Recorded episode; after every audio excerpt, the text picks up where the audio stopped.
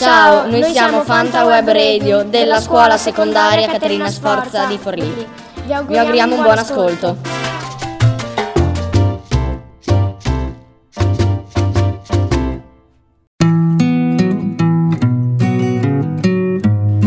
Ciao, sono Irene di Fanta Web Radio e oggi vi leggerò un testo, Miss Marple ha capito tutto, dal mio libro di testo. Ecco dunque come spiego i fatti, disse Miss Marple. Giovedì pomeriggio il delitto era già stato studiato in tutti i minimi particolari. Il signor Redding andò a casa del vicario, sapendo che questi era fuori, e nascose la rivoltella nel portafiori vicino alla finestra. Quando il vicario tornò, Redding finse di essere andato da lui per comunicargli che aveva deciso di partire e dunque disdiceva l'affitto dello studio nel giardino della canonica.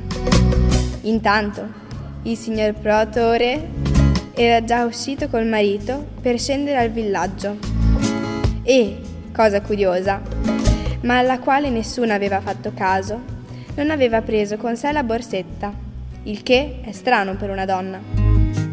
Passà davanti a casa mia e si ferma a scambiare due parole con me, che ero in giardino, in modo da farmi ben- notare benissimo che non ha nessuna arma nascosta nella sua persona e è che del solito umore.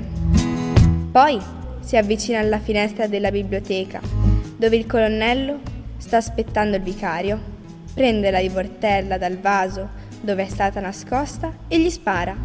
Poi esce come un lampo e va in fondo al giardino, nello studio di Lawrence Redding. Ma il colpo, obiettò il colonnello. Non si è sentito il colpo. Credo che esista un'invenzione chiamata silenziatore Maxim.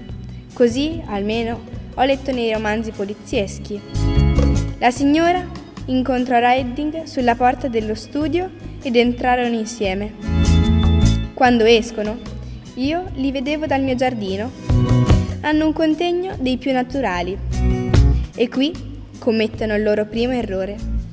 Perché se si fossero salutati per l'ultima volta, come hanno dichiarato poi, non sarebbero stati così tranquilli e allegri.